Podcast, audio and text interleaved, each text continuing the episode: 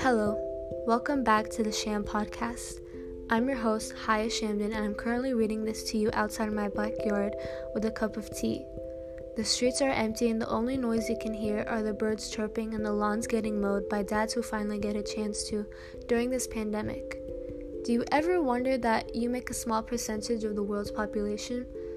We seem to be so caught up of our own lives that we forget we aren't the main characters in someone else's perspective. I have once too felt like I was this bird in a cage.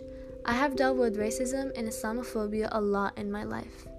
Though I am free spirited and outspoken, there are times where I feel like my wings are clipped and locked back inside an open cage that are surrounded by acceptance. Recently, a black man named Ahmaud Arbery, aged 26, was going on a normal morning jog unarmed, and two white men shot him for no reason. This just proves that we are in an ironic country that is called Land of the Free, yet people are so blindsided about the reality of people of color. I love my country, but sometimes I feel locked up and viewed as violent because of my religious beliefs that are wrongfully portrayed in the media. The following poem I'm about to read is called Caged Bird by Maya Angelou. Angelou develops her style in a very unique way.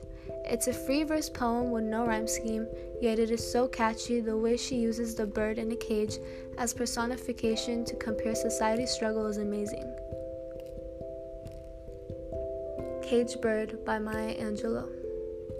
A free bird leaps on the back of the wind and floats downstream till the current ends and dips his wing in the orange sun rays and dares to claim the sky.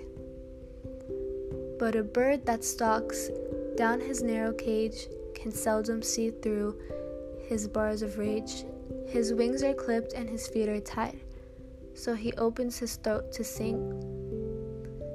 The caged bird sings with a fearful trill of things unknown, but longed for still, and his tune is heard on the distant hill, for the caged bird sings of freedom. The free bird thinks of another breeze and the trade winds soft through the sighting trees, and the fat worms waiting on dawn light, and he names the sky his own. But a caged bird stands on the grave of dreams. His shadow shouts on a nightmare scream. His wings are clipped and his feet are tied, so he opens his throat to sing. The caged bird sings with a fearful trill of things unknown but longed for still. And his tune is heard on the distant hill, for a caged bird sings of freedom.